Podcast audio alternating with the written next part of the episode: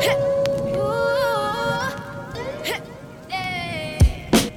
got soul, I'm a true. Famous, oh so famous, number one desirable. I do what I want when I want and how I want it. Leave you with the one in the air. I knew I was a leader way back in the fourth grade when I gave James a test after showing him how to use the Dewey Decimal System. He was in the first grade. Even at the age of 10, I instinctively understood the importance of performance measures. James told his mom about me and reported me to the principal the next day, and I've never gotten over that. 40 years later, I'm still trying to figure out how to stretch employees, not get in trouble, determine the perfect performance measure, and how to manage bossy bosses. I wanted to do this podcast to place the human side of leadership right in the middle of the room. I am Dr. Dawn Emmerich, and this is Leadership Uncensored. Yeah, top of the world. When I come like my fuse and then. Later, see you later, I'm about to blow this up. Businesses must constantly transform and adapt to meet a variety of challenges, from changes in technology to the rise of new competitors to a shift in laws, regulations, or even underlying economic trends. Failure to do so could lead to a loss of talent, stagnation, or even worse, failure. Change has a starting point and an end point, and right in the middle are our people. Business sectors are still responding to the prolonged COVID crisis, which has impacted and sometimes traumatized each member of our workforce in very unique ways. Countless stories of toxic work environments and people not being their best selves are surfacing in video blogs and HR complaints, just to name a few. Leading dynamic organizations through any type of change is difficult, and it's even harder when employees are experiencing high levels of emotional stress inside and outside of the workplace.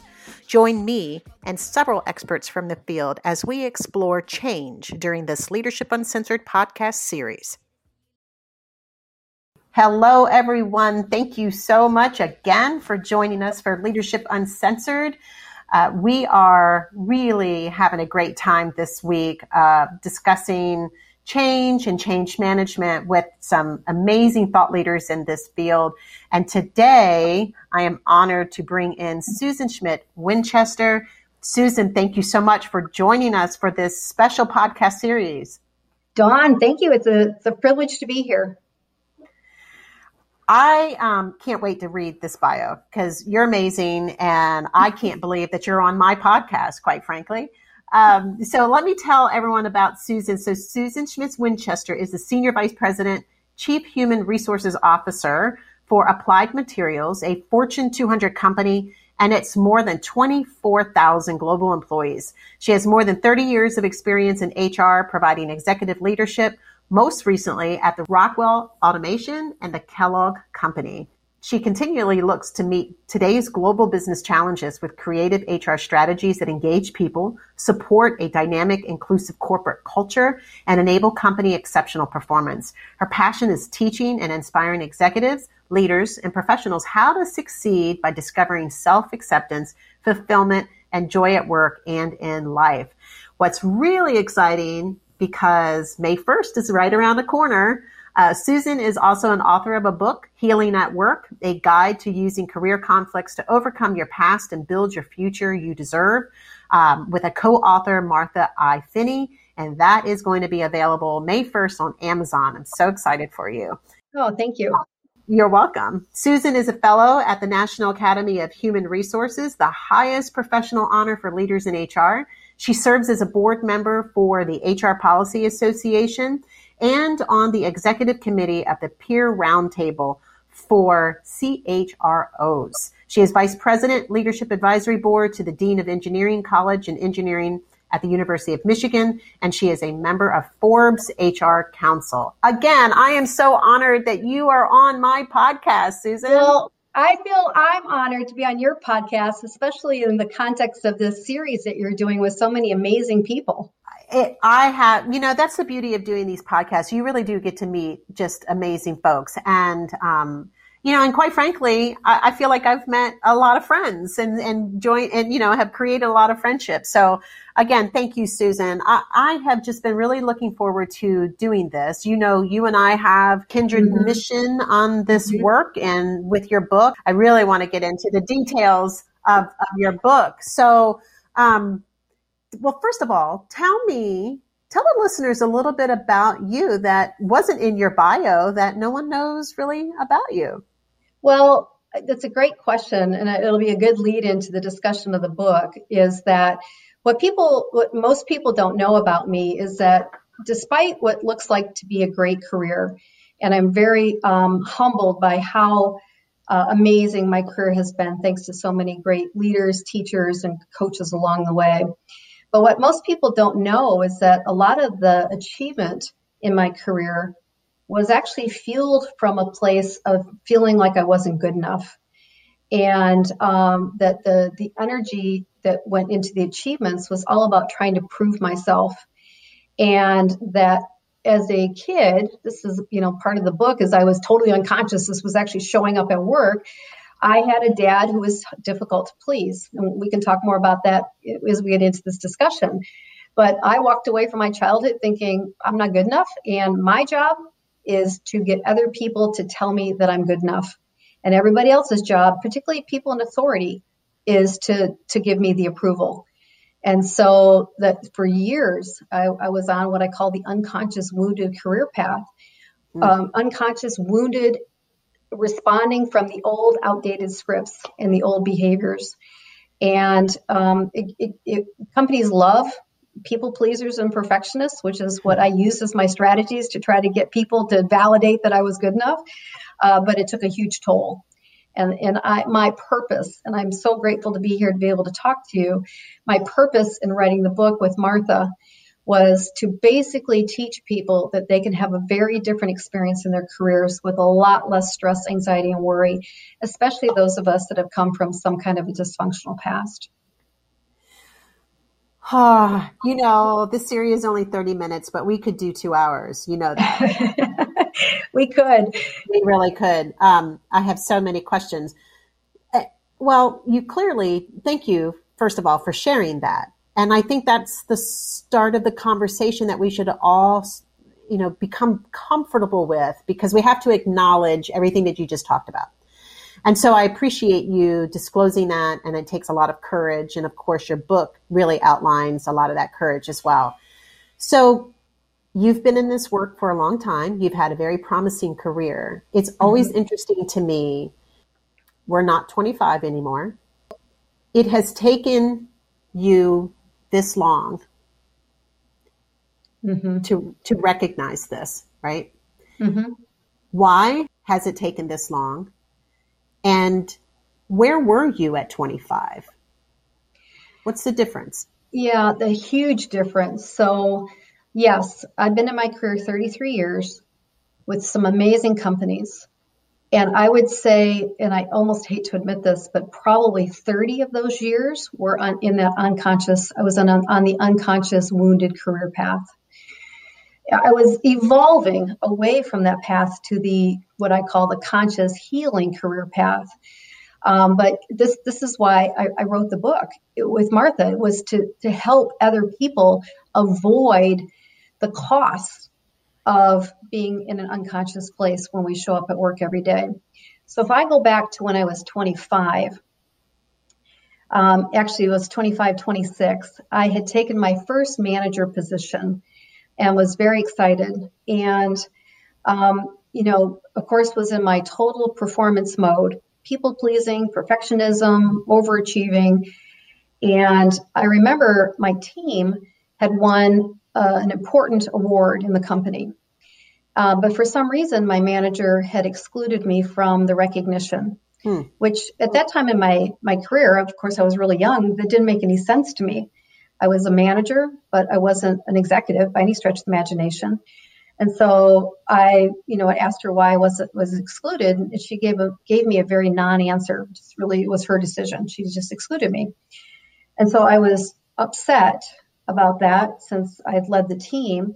And again, I would probably do this differently now than how I handled it. But what I did then was to go to her boss and just say, I'm just confused. Is there something that I should have done differently? And of course, he went back to her. Mm-hmm. Well, I got called back into her office. And this was a leader who had a little statue that she would sit on her desk every day. It was a little statue of On one side, it was the good witch, the a happy witch, the, the Glinda from Wizard of Oz, the good witch. And on the flip side was the wicked witch of the West.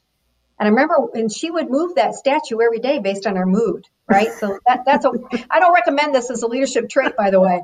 So I walked into her office, and of course, the witch was staring right at me, and she exploded at me. She was in a full blown rage because I'd gone to her boss.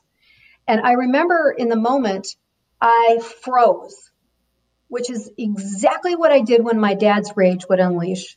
I would hmm. freeze. I would want to cry. I get choked up even talking about it. And I'd want to run upstairs under my bed with my dog and, and get a, as far away from the anger as I could. I can't believe I'm getting so emotional. Wow. That's what my career started out as because I believed that it was her job to validate me. And here I was getting the total opposite and really unconsciously triggering old fears of getting in trouble because mm-hmm. that's, you know, that was sort of the dynamic in my, my family with my dad. His unpredictable anger uh, was like we were always hyper vigilant, always walking on eggshells. So, you know, that's a snapshot from, you know, when I was age 25, 26. Fast forward now, on this path. And I've always been interested in personal development and discovering better ways to be more effective in life, but was still never cracking the code. Um, and it was through a couple of different key experiences, and I don't want to ramble on too long. I'll stop here in a minute. But now I'm at a place in my career where when things are going up, first of all, I'm coming from a, a much deeper level of self acceptance, mm-hmm. much more clarity that it is my job to determine my self acceptance, nobody else's. And in that discovery, which is the, the path we take our readers on in, in the book, is to how to go for that unconscious place where your, your old triggers are affecting you and causing you to spiral down stress, anxiety, worry, broken relationships, addictions, all kinds of things to try to feel better that now when something's happening in the workplace, someone gets angry. So it's not unusual. People get angry at work. I never personalize it, you know, mm. and I'm, I'm able to detach from their anger because I'm really clear that A, I don't need them to validate me. That's one big learning along this mm-hmm. path. And B, um, I am then freed up so much more to be so much more effective in helping to understand what's going on for them. And I mean, I could give you lots of different examples if you like, but I'll stop there. Oh my goodness. I mean, again, we're just really just peeling back the onion here. You know, one of the things that I, you know, read in some of your, um, I got a little peek of the book. Um, but you you you have this prompt that talks about you know do these feelings at work get in the way of your happiness and success and so i want to read a couple of them because mm-hmm. i think when i was reading through them um, in preparation for this podcast, I resonated with many of them, and I and I know that my listeners will as well. Um, so something like um, some some things that you might think to yourself. Um, if someone is in a bad mood, it must have been something to do with me, um, and it's not my job to fix it. Um, if people knew who I really am behind my professional mask, they'd lose all respect for me. Like these are all those self talk and criticism mm-hmm. and stuff yep. that you have. And then here's another one. Nobody else feels this way. I must be the only one. I don't belong here. These are powerful statements. And um, mm-hmm. Where did they come? These were yours? Like, are, are these personal thoughts for you? these are some of those thoughts are thoughts that I had. Some are thoughts that Martha had. Some are thoughts that we know people that we have worked have had and and you're you're poking on something that's really key and i want to make sure i, I make this um, statement the research shows that two-thirds of us two-thirds of american adults and this has been validated in other countries too have experienced one of the 10 adverse childhood experiences they're called the aces if you've never heard of that i highly suggest you look up aces the aces research they basically asked 17,000 adults in the US. I think it was Kaiser Permanente with two doctors. Felitti and Ananda, who went out and studied um, and looked at and asked people of these 10 things, did these ten, did any of these 10 things happen to you when you were little? And it's things like um, emotional, physical, sexual abuse, neglect, uh, addiction in the family, mental illness in the family. Mother was treated um, was treated poorly, divorce. I, I know I'm probably missing a couple, but what was shocking in their results was that 67% of people had experienced at least one of those 10 adverse childhood experiences, and 40% had experienced uh, two or more. Um, in my case, I experienced five, and in Martha's case, she experienced eight. And mm. so the reality is, a lot of us are showing up in the workplace having come from some pretty challenging, difficult childhoods.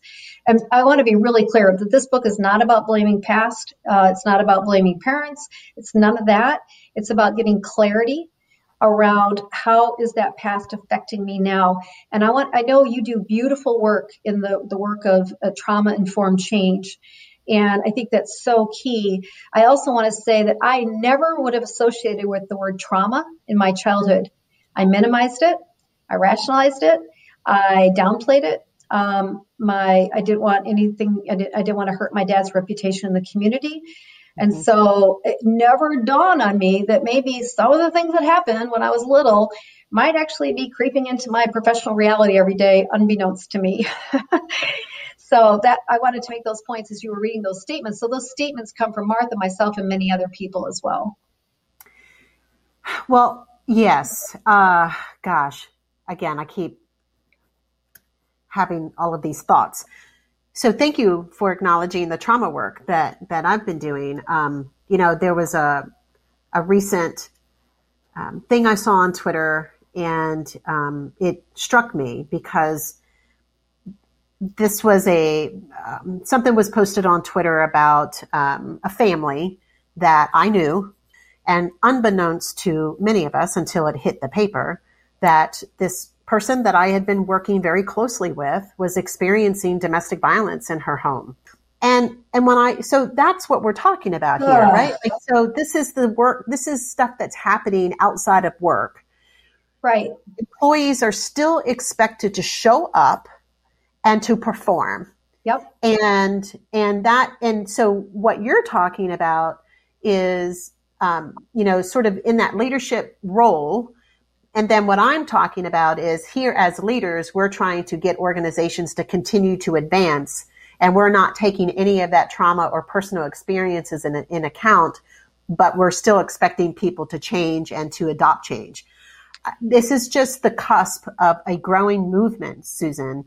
It and is. I just appreciate you so much for being willing to disclose it in a book, to mm-hmm. share it, to help others. Um, it's really necessary, and I and I do appreciate that. Let me ask you um, a question about gender and about self identity. So this is your personal experience, and so your book is reflective on you. You are a female. You are a woman. Mm-hmm. Um, how do you connect this to men? And are men struggling with it? And how are they talking about it, if at all?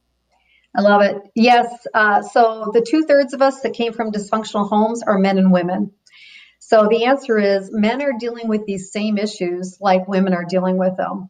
And because I've worked in the corporate HR world for so many years, I've had the uh, amazing privilege to partner with, coach, support leaders at all levels in the company. And because I'm very open about some of the things that I have going on, some of the things we just talked about, my leaders, the leaders will open up and share. And so I find both men and women as they get more comfortable in a safe place, uh, a place of no judgment, of being able to come in and open up and share. And so uh, the reality is, is that you know if you've experienced an ACE, um, or if you came from a childhood where something happened and you took some negative beliefs away about you, it doesn't just gear towards women. I mean, it's women and men. And actually, and I know you've seen this too in your work in companies, that many times more men than women are in the most senior level roles. And these unconscious patterns can play out when when leaders ha- are not addressing some of these issues and not only affect individuals in their teams but in, an entire culture and a company yes. and so and so I, I honestly think one of the greatest opportunities is for the for our book to be led or to be read by leaders who can become more conscious and more aware of how their unconscious wounded career path is actually affecting a whole system. And so, do men and women talk about this differently? Um, obviously, most of the time, people don't start out with talking about anything to do with their childhood. It's this sort of a, a no zone place from a workplace right. standpoint. And I don't, I don't really go to the no zone. I don't go to that either, unless they're willing to go with me because I'm opening up and disclosing my own past. Um, typically, in the discussions with men and women, is you know is something in your in your career not working? Has something happened at work that isn't working? Uh, are you upset about something? Men and women can both talk about that. And what I have come to conclude is that when someone has an overreaction, a negative overreaction to something that's happened at work, it's almost always a clue that an old trigger has been pulled. And that, in fact, I was just talking to a leader the other day, and he said he realized his trigger is being criticized. And we didn't even talk about his childhood, but all he did was reference his childhood because he knows about my book. And he said something happened at work where he felt incredibly criticized and judged. Mm-hmm. And he went into a very negative place. And so we worked through the impact of that at work. And the question that I ask is Is it possible you could be overreacting to this because of some old beliefs you have about yourself? Mm-hmm. And so, you know, he, in my experiences with men, is they'll generally they don't self-disclose all the gory details and actually women don't either unless they really either men or women feel comfortable doing that um, but the point is getting at the workplace dynamic or the career dynamic that's not working for them and um, and so that that's what I've seen. You are a very successful professional. Um, some would say, "Well, Susan, you know, you know, you you certainly turned out okay. You, despite all of this, you turned out mm-hmm. well. Everything's good." Um, you referenced earlier about the costs associated yeah. with this. Let's yep. talk a little bit about that. So you you clearly have done well for yourself, um, but what were those costs? What are the implications of not addressing this? I love that question. I'll tell you a quick story. So I had just taken my first really large, the largest HR role I'd ever been in, and um, it was myself and uh, a group of men. And I desperately wanted to prove that I was going to create value for their, them and the team. And the harder and harder I tried, the less and less I seemed to be effective. I went home every night and cried. Mm. Um, it's not uncommon for those of us that are in this category of perfectionist, overachiever, people pleaser to try to find unhealthy ways to soothe, self-soothe. So my my choice was Chardonnay. And mm. I, I know I was on a path to drinking too much. There's no question about that. And the the cost was that when I was home or even at work, I was always questioning what I was doing. Did I do that right? Did I, oh my gosh, I shouldn't have said this in the meeting. Oh, dang it, I should have spoken up here. And then I go home at night and think, and replay everything. Oh, I think somebody was mad at me. And oh my God, it must be my fault. I got to figure out what's wrong and how do I fix it. And so when I was home, I wasn't present for my sons who were growing up at the time. And I wasn't present for now my ex husband. So impact on work life work life balance. I worked all the time. I worked on all the weekends. Um, I was moving further and further away in terms of my relationship with my closest family members. And I was numbing myself every night because I didn't feel good enough. Mm. And somehow the Chardonnay took the edge off of it. Uh, I'm really lucky that, you know, I, I made a decision actually almost 17 years ago to stop drinking entirely. Um, but the, the costs are significant. People leave companies because they've concluded they're not valued. They go out and you know find themselves repeating old patterns in new companies, but a lot of effort and energy, and uh, just a lot of lack of clarity about what's wrong and is this ever going to change? And am I on a never-ending um, cycle of feeling this way and, and just never feeling like I was measuring up? So those are some of the costs for sure. And well, certainly there are health costs as well. I should have yeah. mentioned that.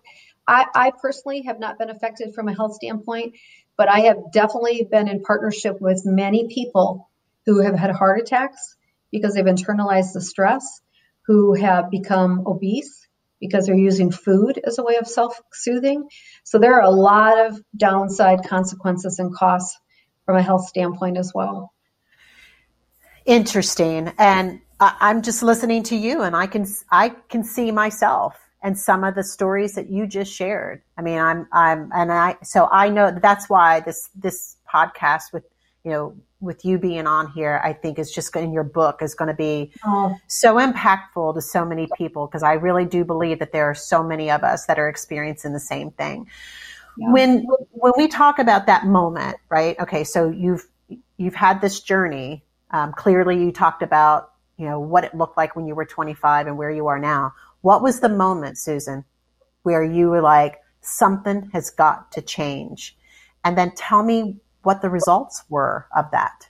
What changed? Yeah, that's a really good question. I have to say that there were some significant experiences in my career that started to help me realize that I was coming from a place of weakness in my professional relationships as people pleaser, uh, perfectionist. But I would say it was probably a cumulative looking back at different moments in my, my life, both personally and professionally, and realizing, and this was probably 2017, like I'm not kidding, I spent 30 years in this place that I wouldn't recommend for anybody. you know, that was, that was way too much suffering. And my hope is that I can actually reduce the suffering of people in their careers. But it was a it was a look back in 2017 as I finished the first version of this manuscript, and the realization that the cumulative effect of so many negative things that had happened in my life and in my career were actually the greatest leadership teachers you know so i can tell you lots of stories there's a story in the early 2000s where i was working with an amazing executive coach i was having a very difficult time with this group that i mentioned just a minute ago and um, she had me do an exercise to to really look at how was I showing up in my relationship to these guys. I was struggling every night, going home and crying and drinking. And she had me do this fun exercise. She said, you know, pick the worst ones of the group. So I picked four of them. And she said, okay, I want you to imagine that you're in their eyes looking at you. If they had to pick an animal to describe you symbolically, what animal would they pick? Oh my goodness. Uh, I, I closed my eyes and I burst out laughing. I said, Oh my God, I'm a golden retriever puppy dog, wagging my tail, wanting them to pat me on the head and tell me what a good girl I am. you know, it's really embarrassing. But then she had me go back into my own eyes and tell me what are the, if I picked an animal for each one of those four guys, what animals are they? So there was a grizzly bear, a gorilla, a wolf with long fangs, and a hyena smiling but circling me. And basically, the sort of conscious awareness was, and her question was, well, how's that working out for you, that little puppy dog with those ferocious animals? And um, I just said, it's not working out. I am getting eaten up. And that's exactly what I felt like. And so that was a major felt shift. That that's a word she used. Her name's Toni Chenoy. She used that word as a, it was a major shift in how I thought about myself, and a realization that I was allowing unconsciously them, I was allowing myself to be a victim in the leadership relationship that I had with these men. And in fact, I didn't want to be a victim. I get to chose that I could be a leader rather than a victim, a villain, or martyr, which is great language as well. I don't victim, villain, martyr, leader. And uh, I chose a different animal, which was to be a lioness and to be more mm. strong and to be less worried about their judgment of me. Judgment's a trigger for me because my dad judged me harshly. But that mm-hmm. was a very early major turning point of, oh, okay, this old script, people pleaser, perfectionism, and these old behaviors and these old triggers are actually working against me in my career. And then there were there have been several other moments along the path. But I have to say it was in 2017 to look back at all these different moments and the realization in partnership with Martha in 2018 to realize this whole clarity around unconscious and conscious wound, unconscious and conscious healing career paths. And we have a choice based on the wonderful research that's out there about how we rewire our brains to overcome some of those old beliefs and respond differently. So there are lots of examples. And again, I want to be respectful of the time, but where that moment of consciousness is, oh my gosh, I don't have to act this way anymore. I can I can show up differently in my career. It must be a, a feeling of night and day for you. It is. Um, yep. Give me give me an example of what is different though. Like what did you find when you had that revelation that I don't have to be this way? Mm-hmm. What's an example of something that's different? Well, first of all, I would say the overwhelming feeling I have now is a feeling of freedom. I don't feel, I, I don't know how to explain it exactly, but I almost felt like a prisoner in my own mind and my own inability to achieve what I was trying to achieve, which was self, you know, being validated as a human being. But because I was so unconscious to the fact that that's nobody else's job but mine, I was in this constant state of worry, this constant state of hypervigilance, of being on guard and worried about well, when am I going to get in trouble?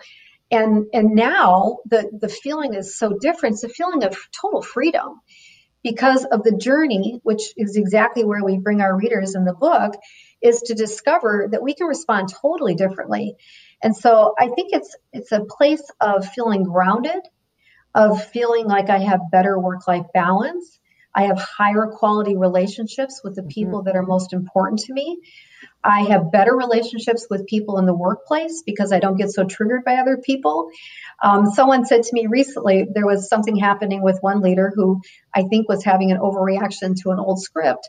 And they said, Well, Susan, you go talk to him. You're the whisperer, the executive whisperer. And I laughed. I said, Well, I'm not really that, but I, I just, you know, it's it's this opportunity to, to feel comfortable engaging with anybody where they're at, despite how angry they are, or despite how upset they are, despite how sad they are, and being able to um, to feel totally comfortable that whatever's going on with them is about them, not about me.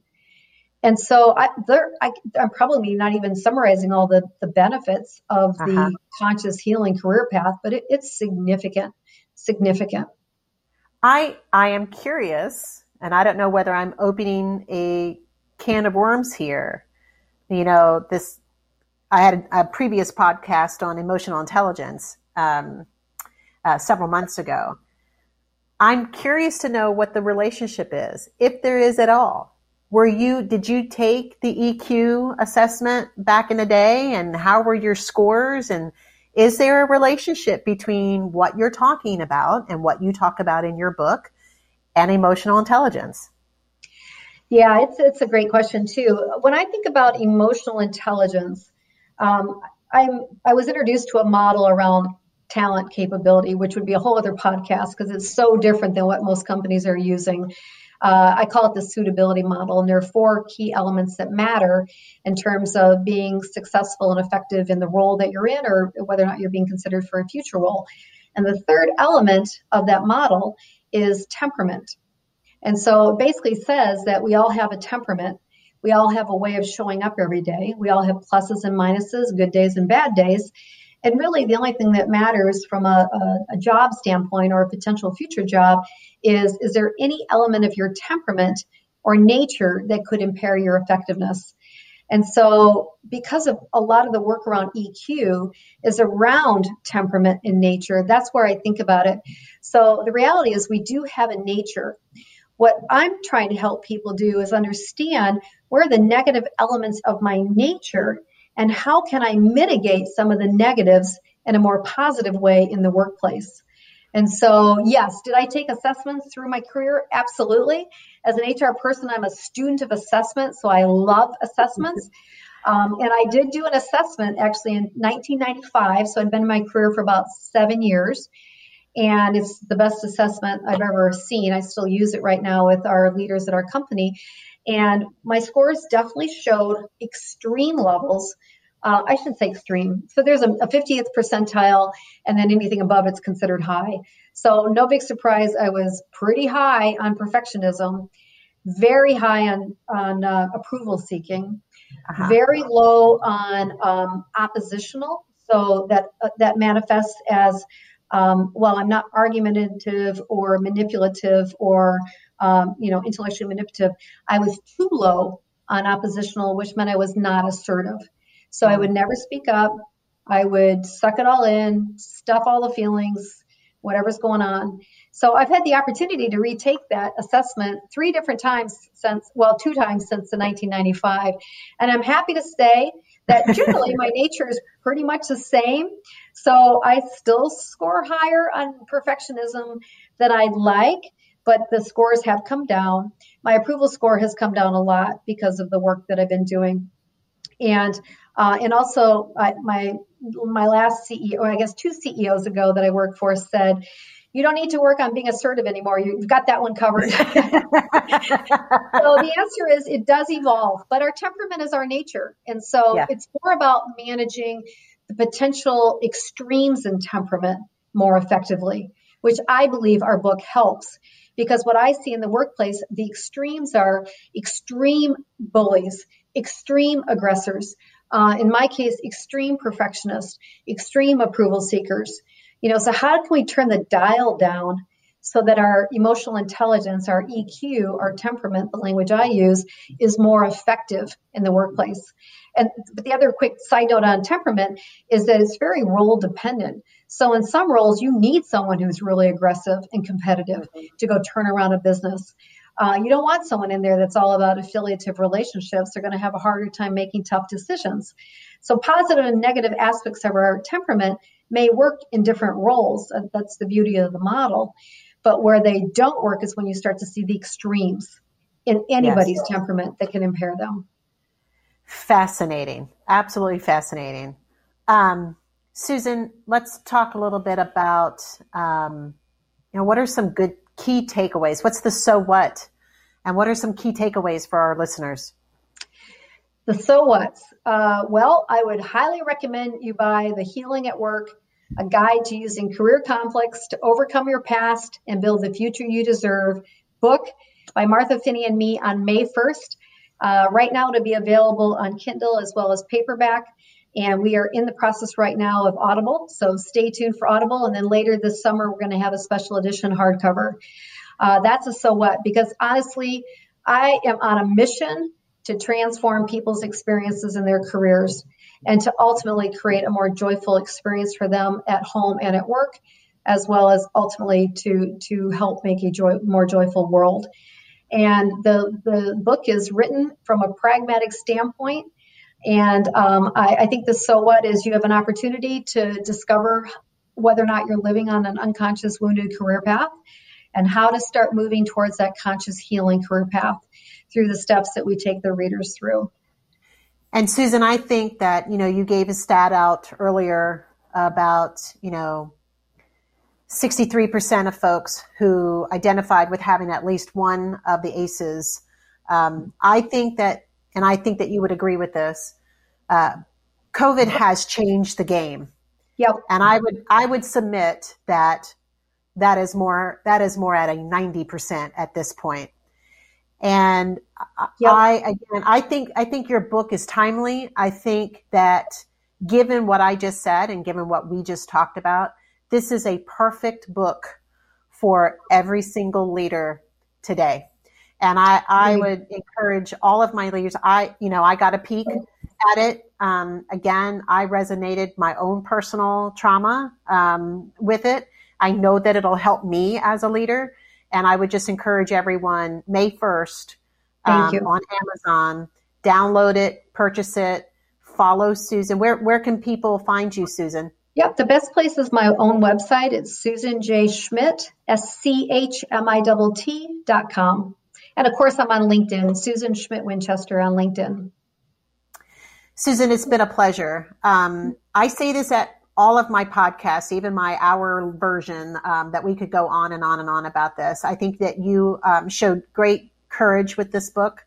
Um, I hope that when people read it, that they see themselves and get the courage to acknowledge their own um, trauma as well, and let's uh, and mentor others quite yes. frankly. We need, as women, we need to reach back and mentor those emerging leaders that are are maybe behaving the way that both you and I did in our early 20s and our 30s. So yes. thank you again for sharing thank your you. your wisdom and your book. And uh, everyone, thank you for listening to this. Please follow Susan, buy her book, and uh, thank you for joining us. Thank you, Susan. Thanks, Don. Appreciate it.